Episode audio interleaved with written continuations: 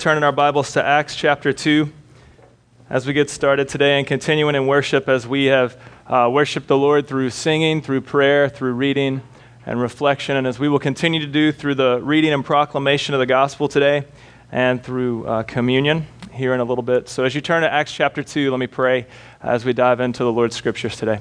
Uh, Father God in heaven, Lord, I thank you. And God, for a time to gather as your people, Lord, I got a time to hear a word from you, to cling to your promises that come from your goodness, from your grace, from your covenant keeping love and faithfulness to your people. God, I pray now that you would still our hearts and our minds uh, from distractions, from uh, the hurts that we carry into this room, Lord, that, that they would be dealt with with the gospel, with the good news of the person and work of Jesus today. Lord, by your Holy Spirit, uh, we know the scripture has been written and has been preserved for our benefit today. So, Lord, likewise, I pray that your Holy Spirit would dwell here with us as we continue to worship. God, that your Spirit would uh, open our minds to understand, open our hearts to receive the good news of Jesus. God, that you would transform us uh, personally, in our relationships, in our families, and as a church community. Uh, God, that you would uh, change us to be more like you. God, that we may fee- feel the, the true freedom of the gospel, the true redemption we have in Christ, the true liberation uh, from the bondage of hurt and sin. Uh, and God, that we would run to you, cling to you, and, and, uh, and be your people for your glory, for our joy. In Christ's name, amen. Acts chapter 2, uh, where we were last week and we will be for the next couple weeks. Uh, we're going to read in verse 14 and down through verse uh, 23 today. But Peter, standing with the eleven, lifted up his voice and addressed them Men of Judea and all who dwell in Jerusalem, let this be known to you, and give ear to my words. For these men are not drunk as you suppose, since it is only the third hour of the day. But this is what was uttered through the prophet Joel. And in the last days it shall be, God declares, that I will pour out my spirit on all flesh, and your sons and your daughters shall prophesy, and your young men shall see visions, and your old men shall dream dreams. Even on my male servants and female servants, in those days I will pour out my spirit, and they shall prophesy. I will show wonders in the heavens above, and signs on the earth below blood and fire and vapor of smoke. The sun shall be turned to darkness and the moon to blood before the day of the Lord comes, the great and magnificent day. And it shall come to pass that everyone who calls upon the name of the Lord shall be saved. Men of Israel, hear these words Jesus of Nazareth, a man attested to you by God with mighty works and wonders and signs that God did through him in your midst, as you yourselves know. This Jesus, delivered up according to the definite plan and foreknowledge of God, you crucified and killed by the hands of lawless men. This is God's word. Friends, God always makes good on his promises. Always. He always makes good on his promises to his people. And this is good news for us. As we see in Acts chapter 2, where we were last week, it's a time of Pentecost. It's a, it's a feast of celebration for God's people to gather together to celebrate His provision for them, to celebrate His covenant renewal. It's a time for, for God's people to gather and, and to claim, We are God's people, and He is doing great things for us because He is good. It's a time of expectation and anticipation that God would renew his people, that he would restore his people. Now, just a little context here it's the first century. It's a time of Roman occupation in Israel. It's a time where uh, there is both political corruption and religious corruption. We see that uh, the devout religious people had gathered together from the distant parts of the land for this feast, for this celebration. Jesus' disciples had just seen him uh, crucified, buried. He rose again and, and, and pronounced to them that he would come back for them, but first they had a mission to do that they would be his witnesses in Jerusalem, Judea, Samaria, and to the ends of the earth. And so here you have this great context of uh, both uh, religious and political corruption, but also personal and, and spiritual anticipation for God to show up. And so, as God's people gathered, thousands of people gathered in Jerusalem to celebrate Pentecost, this feast, to celebrate covenant renewal, that the Lord would, would show yet again his goodness and love and faithfulness to his people. We saw last week a, in a couple verses that something amazing happens in the midst of the, of the disciples, that the Holy Spirit comes in like fire and like wind, and they start uttering in, in languages that they hadn't pro- previously known, and they start uttering in languages proclaiming the mighty works of God. Uh, the whole point of the Spirit showing up there was that the mighty works of God would be proclaimed through the disciples. Right after that, we see the religious folks who had gathered, wise people, good people, to celebrate God's goodness, are, are passing by and saying, what, What's going on with these disciples? They're, they're, they're babbling a bit. Are they drunk? I mean, it's like nine in the morning. Why are they, why are they drinking and a little tipsy? It may, may not be unusual for you guys, but it was in the first century. You can laugh. There you go. You see, as the religious folks passed by, they knew the scriptures. They were anticipating God's covenant renewal. And so they walk by and they say, Why are these disciples babbling? Are they drunk? And, and Peter, stands up and starts proclaiming the good news of Christ. Now, what's amazing here is, is this is no longer the, the, the Spirit's uh, tongue utterance that we saw uh, last week, but it's still the empowerment of the Holy Spirit in and through Peter to proclaim the gospel, to proclaim the good news. He addresses men of Judea. These are devout religious people, they are knowledgeable people. He says, Men of Judea and all who dwell in Jerusalem. Mean, this is a broad pronouncement. He's like, hey, look, I'm not just going to talk to the religious folks here, nor am I going to talk only to the wicked sinners. Everybody needs to hear this. Men of Judea and all who dwell in Jerusalem. The religious and the wise among you, and then the, the poor peasants who are uh, total pagans, all of you need to hear this what I am about to say. And he stands up and pronounces this amazing sermon that we'll see a little bit this week and a little bit more next week and the following week because there's so much here. Uh, I encourage you to read it. Read it out loud numerous times today. But the first part of it, Peter proclaims the gospel and he cites the Old Testament prophet Joel as he is anticipating, like the others, for God to show up, he roots his proclamation in the Old Testament scriptures and then ties it into how Jesus has fulfilled those promises of God. And as we look at this passage today, I want to invite you to uh, be in this story.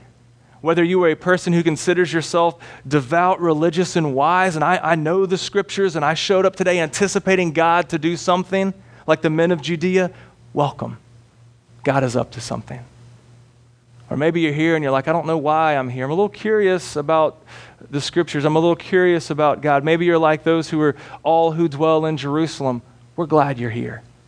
God is up to something, and He is going to speak to us through His Word by His Spirit. The first thing we see here is that the, the whole point of Peter's sermon is to direct us to Christ.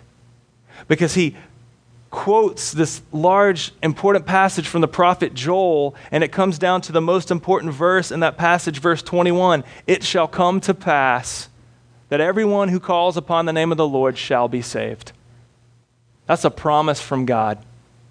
God promised throughout his scriptures that if you call upon his name, you will be saved. You shall be saved. The prophet Joel says, Look, there are times that are coming that are going to be disastrous and wicked, times of oppression, times of uh, crazy things going on. But at the end of the day, verse 21, everyone who calls upon the name of the Lord shall be saved.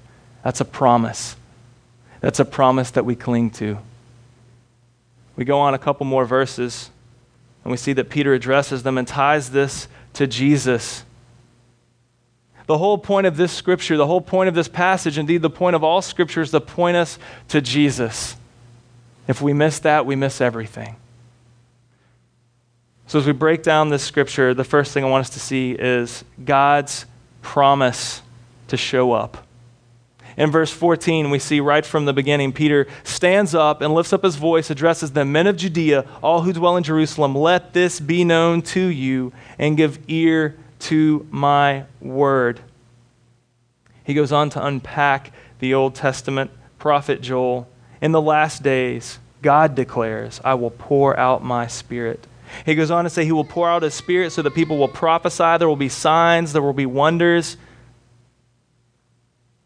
Verse 20 The sun turned to darkness, the moon to blood before the day of the Lord comes, the great and magnificent day. So the Old Testament promised that God would show up the day of the Lord. God's presence with his people brings two things judgment and deliverance. Judgment and deliverance are the two things that happens when God shows up according to the prophet Joel. When, when the day of the Lord comes, sin and evil and wickedness is dealt with. It's judgment, but also deliverance. God promises to restore his people. God promises to care for his people. God promises to shelter them from the effects of sin and evil and death and wickedness if they call upon his name. They shall be saved. They shall be delivered. They shall be restored. They shall be redeemed.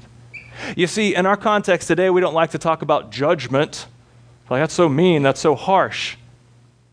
Friends, God hates sin, He abhors evil and wickedness. But the beauty of the gospel is God deals with it in order to spare His people in order to save his people, in order to restore his people. We see this throughout the Old Testament time and time again. God never turns a blind eye to sin and evil, He always deals with it. We see the very beginning of the scriptures in Genesis chapter 3. God creates everything out of nothing in Genesis 1 and 2. He creates things, says it's good. He creates man and woman, says this is very good. Then Genesis 3 happens, and sin and evil and rebellion enters the world. Man and woman, happily married, living in a garden. The tricky, de- deceiving serpent shows up and says, Did God really say X, Y, and Z? I mean, did, did God really say you can't go over there and do that thing? Did God really say this? And man and woman doubt, they distrust the Lord. We see what happens next is, is man and woman are kicked out of the garden. There's a consequence for their sin, there's a consequence for the rebellion, but God takes care of them. He makes sure they have food, He makes sure they have clothing, He makes sure they have shelter. You see, God dealt with the sin and he curses the serpent to, to, to crawl on his belly and makes this great pronouncement in Genesis 3.15 that one day, once and for all, the serpent will be crushed he will be dealt with. The deceiver, the accuser, Satan, will be dealt with once and for all. But in that, until that time, he's going to crawl on his belly in the dirt. So, sin and wickedness was dealt with in that scenario, and God provided safety, salvation, deliverance for Adam and Eve. We see in the in the story of Noah, the same thing happens. We see that God is, is judging the wickedness on the earth. There's a great flood that, that wipes out the whole earth, but God is dealing with judgment and He's judging and dealing with wickedness and sin in that flood, but He also provides deliverance, salvation for Noah and his family and a bunch of animals in a boat. You know, the giraffe sticking out, smiling the whole time, always there. We have that picture back in the nursery. Just go look at it. That's how it happened, I think. It's like everybody's like, man, it's hot and crowded in this boat. The draft's like, not for me. I got a great view. It's like grinning.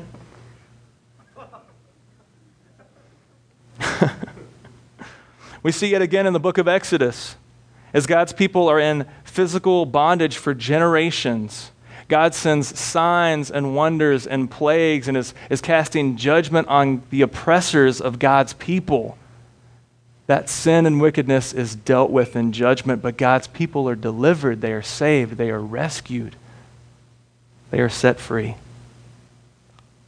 A few hundred years later, the prophet Joel as God's people have dealt with oppression, yet again, times of exile, times of oppression from foreign governments and armies, God's people are saying, yet again, we are in bondage, yet again, we are enslaved. And God says, I will deal with this wickedness and I will give you salvation, freedom, deliverance, because I am a good God. Hundreds of years later, in the first century, God's people are feeling the oppression of the Roman government, and they're saying, God, when will you show up? And they gather together for the feast of Pentecost in Jerusalem to, to say, God, throughout generations, has always been faithful and good. He's always dealt with sin and wickedness. He's judged that rightly, and he always saves and delivers and cares for his people. People had gathered in Jerusalem to celebrate that, and this is when the Holy Spirit shows up and says, this has come to fruition in the person and work of Jesus Christ. Once and for all, sin has been dealt with, has been judged rightly, and you, as God's people, will be saved. You will be delivered. You will be set free. Call upon the name of the Lord.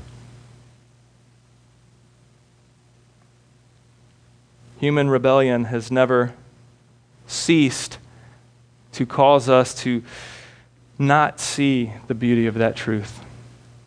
I mean, maybe you're here today and you're saying, "That's me, man. I am there. I, I, I see. Uh, I always thought, you know, maybe, maybe you were here anticipating God to show up, and, and you're like, man, I need to be freed from the bondage of sin and evil. Man, I feel oppressed. Man, I'm, I'm, I'm here and dealing with the, the brokenness of wickedness in this world, and, and you're like, I, I want to be set free from that.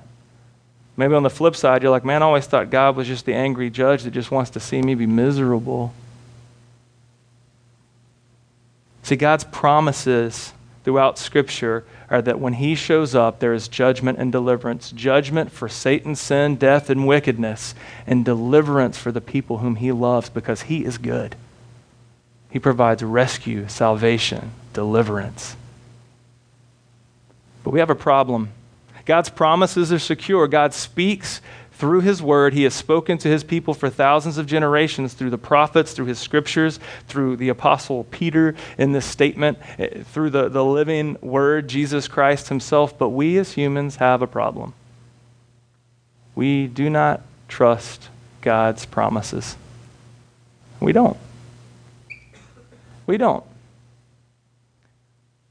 There are two ways we usually express our distrust. One is just utter rebellion, saying, I just don't believe it, and you just walk away from the faith and you close the scriptures and say, This is just not God's word, and you just walk away and live however you want to live, do whatever you want to do because you just don't buy it. But there's a second, more subtle way that we distrust God's promises. It's a little more acceptable. It's what I like to call a gospel short sightedness. It's when we see a little bit of the good news, but we're not grasping it. It's when we hear a little bit of the good news, but we fail to apply it in our lives. It's when we say, I'll put it to you this way it's when we focus on the signs that are meant to point us to Christ and we camp out on the signs. You see, this is what's happening here is Peter stands up. Well, actually, before that, in the first couple verses of chapter 1, uh, chapter 2 of Acts, we see that the Holy Spirit shows up and the guys start speaking in different languages to proclaim. It says to proclaim the mighty works of God. And what did the religious guys say? Are these guys drunk? I'm like, dude, these guys are speaking in hundreds of or dozens of different languages, proclaiming the mighty works of God, and you want to know what they drank? I mean, if somebody stands up and starts saying, Let me tell you what amazing things God has done throughout history, and if you were a devout religious person that knows the scripture, you should be like, Amen. Amen. I am with you. God has done that. God is good. That's right. That's right. Nobody's clapping. I'm clapping. God is good. God is good. But instead, they're saying, Do those guys drink before church today? You see, those guys, they're good guys. I want you to know that. The, the, the, men of Judea, they are religious men. They are wise. They are good men. I don't want you to hear me saying those wicked, you know, dumb. No, they're not at all. They're actually very, very wise. They're devout religious men. They're good guys. But the sad thing is, is they had a gospel short-sightedness. They were not rebelling and, utter like walking away from Scripture, like we're just going to go be sinners because we don't buy into God's promises. Actually, on the contrary, they, they saw God's promises and they wanted to believe. And then when God fulfills his promises, uh, they're focused on the signs. They're saying, look, these guys are speaking languages, but rather than to hear the mighty works of God proclaimed, they were camping out on the languages. Likewise, when Peter stands up and gives this great sermon and is saying, hey, let me just proclaim to you what what happens in the, what, what God has proclaimed through the prophet Joel in the Old Testament. I mean, look at this. He says, uh, it's like some crazy stuff. He says, look, there's going to be signs and wonders. People are going to prophesy, dream dreams, have visions. The moon's going to turn to blood. The sky's going to turn to darkness. And you and I here today hear this, and we may be like, wow, that's like wicked. That sounds like a great movie. And we start looking at the sign rather than who it points to. The whole time, Peter's saying, Look at these signs through Joel signs, wonders, visions, dreams, skies dark, blood, fire, vapor, smoke. And it all comes down to verse 21. Everyone who calls upon the name of the Lord shall be saved. Ah, that's good news. That's a promise. How, how, do we tap into that promise? And he goes on to say, It's Jesus. Jesus who was delivered according to the definite plan and foreknowledge of God. You crucified and killed by the hands of angry men. It's all pointing us to Jesus. And if we, if we focus on, how, how many of you guys have ever been to the Grand Canyon? How many of you, you know how like when you're, when you're coming from the South Rim, I think it is, and you're driving, you're like, hey, we're going to the Grand Canyon. You see all these signs, and you're on this flat road for like 45 minutes, and there's deserts, tumbleweeds and stuff, and there's signs that say Grand Canyon 15 miles, Grand Canyon 12 miles, Grand Canyon. How many of you guys stopped at the sign for the Grand Canyon and got your picture and like Facebooked it and then turned around and drove away? I mean, nobody goes to the south rim of the Grand Canyon and says, oh, Look at that sign. It says the Grand Canyon's this way. All right, take a picture, kids, let's go. If you, if you camp out at the sign, the sign's good. It's cool. It's like wood carved, looks all rustic. Melly and I stayed at the El Tovar Lodge. Man, that thing is awesome. Like presidents have stayed there. We had a blast. But if we just like look at the sign that's all rustic and wood carved and we miss what's at the rim of the Grand Canyon, we've missed the whole point. Friends, as we look at the scriptures, the whole point is to point us to Jesus so that we may call upon his name and be saved. And if we miss the signs, it's, it's, it comes from human distrust in the Lord because we're, we can't take the promises of God. So if you're here today and you're like walking in utter rebellion, I don't believe the promises of God, great. We want you to. And I'm praying that the Holy Spirit will stir up in your heart and mind to embrace the promises of God, that you need a Savior and that Jesus is His name. But for the vast majority of us in this room, because we live in the overchurched yet under gospeled South, my fear is that we know so much about the signage that we forget to look at who the sign points us to. I'm guilty of that all the time. Well, I've read my Bible all the way through this year, and I've memorized lots of scripture, and I've catechized such and such, and I know this and that. Really? You need a Savior. I need a Savior.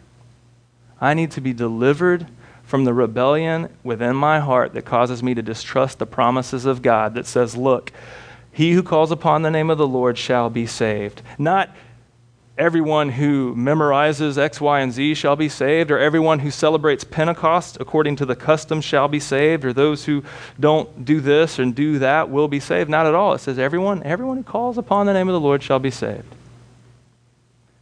Because our rebellion our human distrust can be utter rebellion or it can be what I call gospel short sightedness. Good things, good things, but not ultimate things. Spiritual things that sometimes distract us. We see this throughout Scripture, so you're not alone. Don't lose heart. If you're like, man, gee, just beat me up. I mean, I, I read my Bible all the way through this year. I'm going to get, you know, handed my tail for it? No. I'm thankful you read your Bible this year. I'm thankful that you are are, are doing the work of discipleship in so much as it points you to lean on Christ. Because this is, this is common. This is, you're in good company, man. This is me. This is probably most of us here. Look at what Scripture says in Luke 18. There's a, there's a rich young, it's the story of the rich young ruler, Scripture tells us here. That's actually not inspired. The title of the story is not like inspired word of God. That's like added in later. So if it says the story of the rich young ruler, um, but that's what it is. Listen to this. So a ruler asked him, this guy's talking to Jesus, Good teacher, what must I do to inherit eternal life? And Jesus said to him, Why do you call me good? No one is good except God alone. You know the commandments do not commit adultery, do not murder, do not steal, do not bear false witness, honor your father and mother. And he said, All these I have kept from my youth. When Jesus heard this, he said to him, One thing you still lack. Sell all that you have and distribute, distribute to the poor, and you shall have treasure in heaven, and come, follow me. If you read the rest of the story, the guy walks away sad. Can't follow Jesus. Is it because he's a total reprobate? No, it's because he's a good man who knows the scriptures, who has done all of the right things since his youth. He has gospel short sightedness, distrusting the promises of God. We see again in John chapter 3 a famous passage, a guy named Nicodemus. Uh, here, let's read it. It's a couple different verses within John 3. I just wanted to cram it in there. Read the whole chapter, read the whole book. Now there was a man of the Pharisees named Nicodemus, a ruler of the Jews. This man came to Jesus by night and said to him, Rabbi, we know that you are a teacher come from God, for no one can do these signs that you do unless God is with him. Jesus answered him, Truly, truly, I say to you, unless one is born again, he cannot see the kingdom of God. Nicodemus said to him, How can these things be? And Jesus answered him, Are you the teacher of Israel, and yet you do not understand these things? And then the famous verse For God so loved the world that he gave his only Son, that whoever believes in him should not perish but have eternal life. You see what happens here? Nicodemus is a good man. He is a, a devout religious ruler, a leader. He knows the scriptures. And Jesus says, You don't understand these things? It's pointing to me. These are signs pointing to me so that you would lean on me, so that you would trust me, so that you would trust that I am the fulfillment of God's promises. Friends, undoubtedly, this is how those at Pentecost were receiving Peter's proclamation. Undoubtedly, they're saying, wait a second, we're, we're devout religious men and we know the scriptures, and now you're going you're to quote the Old Testament to us, and, and you're going to do what now? And Peter's saying, Look, it's good that you know the Old Testament. The prophet Joel is the inspired word of God. It's God speaking to his people. Now, don't miss what he's talking about. Those who call upon the name of the Lord shall be saved. How? Jesus. Jesus is the fulfillment of that. So, friends, I want to ask you today as we sit here in this room and as we look at the scriptures and we and, and, I'm trying to show you that all the Old Testament of God's promises come true in Jesus Christ. And I'm pleading before you today to examine your own heart. Are you in utter rebellion where you're just like, I don't buy into the promises of God thing? If so, it's my hope and prayer that the Holy Spirit will stir up your hearts and mind to trust the promises of God. And maybe you're in this room and you're saying, Look, I see the promises of God and I trust it, and I want to do better and try harder so that God will love and accept me. That's not the gospel either. These signs point us to lean on Jesus as our Savior so that we would call upon His name and be saved, so that we would trust Him. I mean, the word faith means belief, it means trust, it's a relational leaning on Christ calling upon the name of the Lord is not only one thing we do at one point in time just so we can get our get into heaven punch card, but it's something that we do every day because of our distrust in the promises of God. We distrust them because we fail to see that Jesus is the fulfillment. Here's how I know. I mean, this is a good little because we're I'm, I'm with you here, man. This is me. This is us. We're humans. We look to false saviors in our lives. Rather than saying, I look at, I mean, that's the gospel short sighted thing, is we can say, okay, I see God's promises, but rather than a call, I like, I see the signs that I need a savior. Okay, I know wickedness, I know sin, I know brokenness, and so I see that, but rather than look at verse 21 and say, everyone who calls upon the name of the Lord shall be saved, we'll say, everyone who does better and tries harder will be saved, right? Everyone who knows more or gets better education or is more moral will be saved? What functional saviors do you have in your life that you seek to find deliverance through? Good moral works, good religious knowledge. And the best way to test what that is is to think about what your mind thinks about most, what your heart cherishes best good way is to look at your calendar and to your checkbook. Where do you spend your time? Where do you spend your money? A great way is how, what's your first reaction in crisis? This is the best one. When you're driving on the road and your car explodes, the first thing you do is jump out and say, Holy cow, I don't have enough money to fix this. You're looking to money to be your deliverer. You're looking to money as your savior in that instance if you're having relational stress in your marriage or in your uh, dating or in your work, how do you deal with those crises that arise? I mean, if the first thing you do is like, say, well, I just need to call Dr. Phil, then Dr. Phil's your Jesus. And he's not a good Jesus.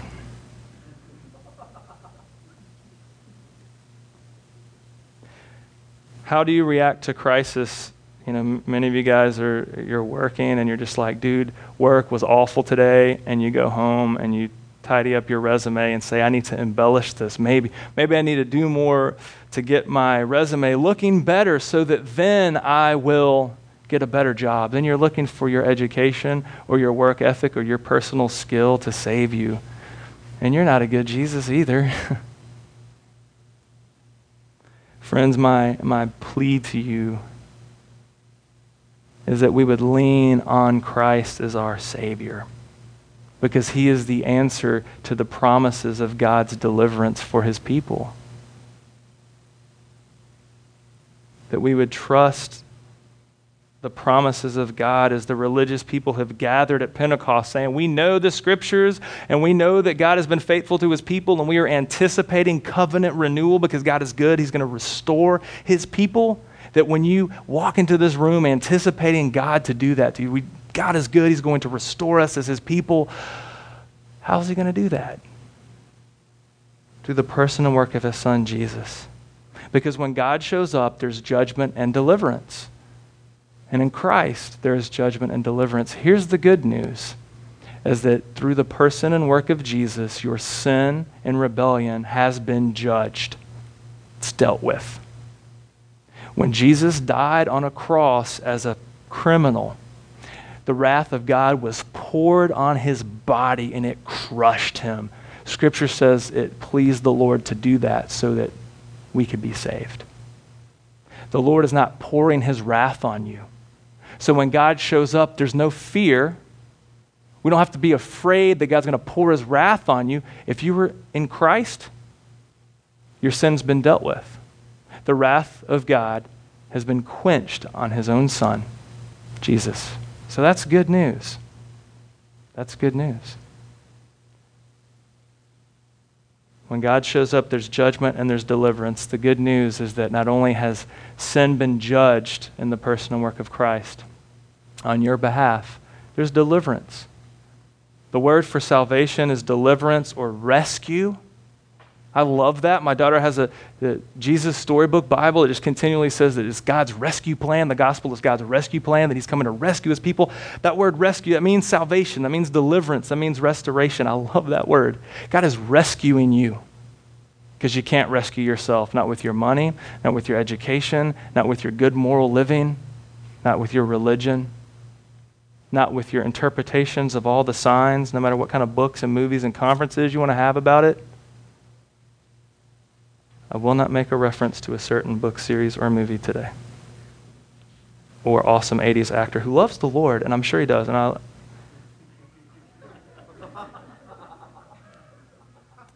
At the end of the day, friends, it is my hope and prayer that we, as we open Scripture, as we gather together in anticipation, that we will see the signs that point us to Jesus and that we will relationally lean on Him as the author and perfecter of our faith, as the one who has dealt with once for all our sin, who has taken the judgment of God from us onto Himself so that we would have freedom and rescue. Is that not good news? That's the best news ever. That's the gospel. We see it time and time again throughout the Scriptures. Paul writes in Romans 10 9 through 13 If you confess with your mouth that Jesus is Lord and believe in your heart that God raised him from the dead, you will be saved. For with the heart one believes and is justified, and with the mouth one confesses and is saved. For the scripture says, Everyone who believes in him will not be put to shame. For there is no distinction between Jew and Greek, for the same Lord is Lord of all, bestowing his riches on all who call on him. For everyone who calls on the name of the Lord will be saved. Amen. Amen. That's good news. Um, as we have a time of response, it is my uh, prayer for you that we, you would use this time, that we would use this time together to ask the Holy Spirit to stir up our minds and stir up our hearts, to reveal to us our need for salvation. If you are not uh, a spiritual, religious person at all, uh, you are in, in rebellion and, and, and don't trust the promises of God, it's my hope and prayer that the Holy Spirit would open your mind to understand and your heart to receive the good news of Jesus. If you're like me, the struggle is to distrust the promises of God uh, because of gospel short sightedness. Uh, looking at signs rather than what, who the sign points to. We're looking at tertiary issues rather than the heart of the gospel. We too, if you're like me in this room, we need to repent. That means to turn, that means to be changed. We need to repent of our gospel short sightedness and likewise call upon the name of the Lord and be saved. Let's do that together. Father God in heaven, Lord, I thank you for the good news of the person and work of Jesus. God, I thank you for your covenant faithfulness to your people throughout all generations. God, I thank you for the gift of your scripture that points to Christ. God, I thank you that you are a good God, that you always fulfill your promises in your time for your glory and for our joy. And so, Lord, for us in this room, God, I pray that you would stir up our hearts and minds to know you, to love you, God, that you would humble us to lean on you. God, that you would put within our voices the, the capacity to even call upon your name because we need to be saved. God, I thank you that the beauty of salvation does not rest in the eloquence of our calling, but rather the goodness of you who saves us. God, I thank you that our salvation does not rest on our good works or good knowledge or good moral living, but God, in our, our we can't, we just, we just can't. And so I thank you that salvation rests on the finished work of your Son, Jesus, who took your wrath, the judgment of our sin, and has dealt with it once and for all, and in turn offers us deliverance, salvation, rescue. God, may we never, ever lose sight of the beauty of this gospel. God, we thank you that you are a good God to us. And Lord, I pray that you would always be at work within us and through us, God, that this good news would wreck us as your people personally, in our marriages and families, in our relationships in this church community, in our missional communities. God, that we would uh, be used of you as a, as a ripple of the gospel through this city and downtown and West Augusta, South Augusta, North Augusta, God, through the states around us to the world. God, for your glory ultimately, for our joy, and for the advancement of the gospel of Jesus Christ, we thank you. Amen.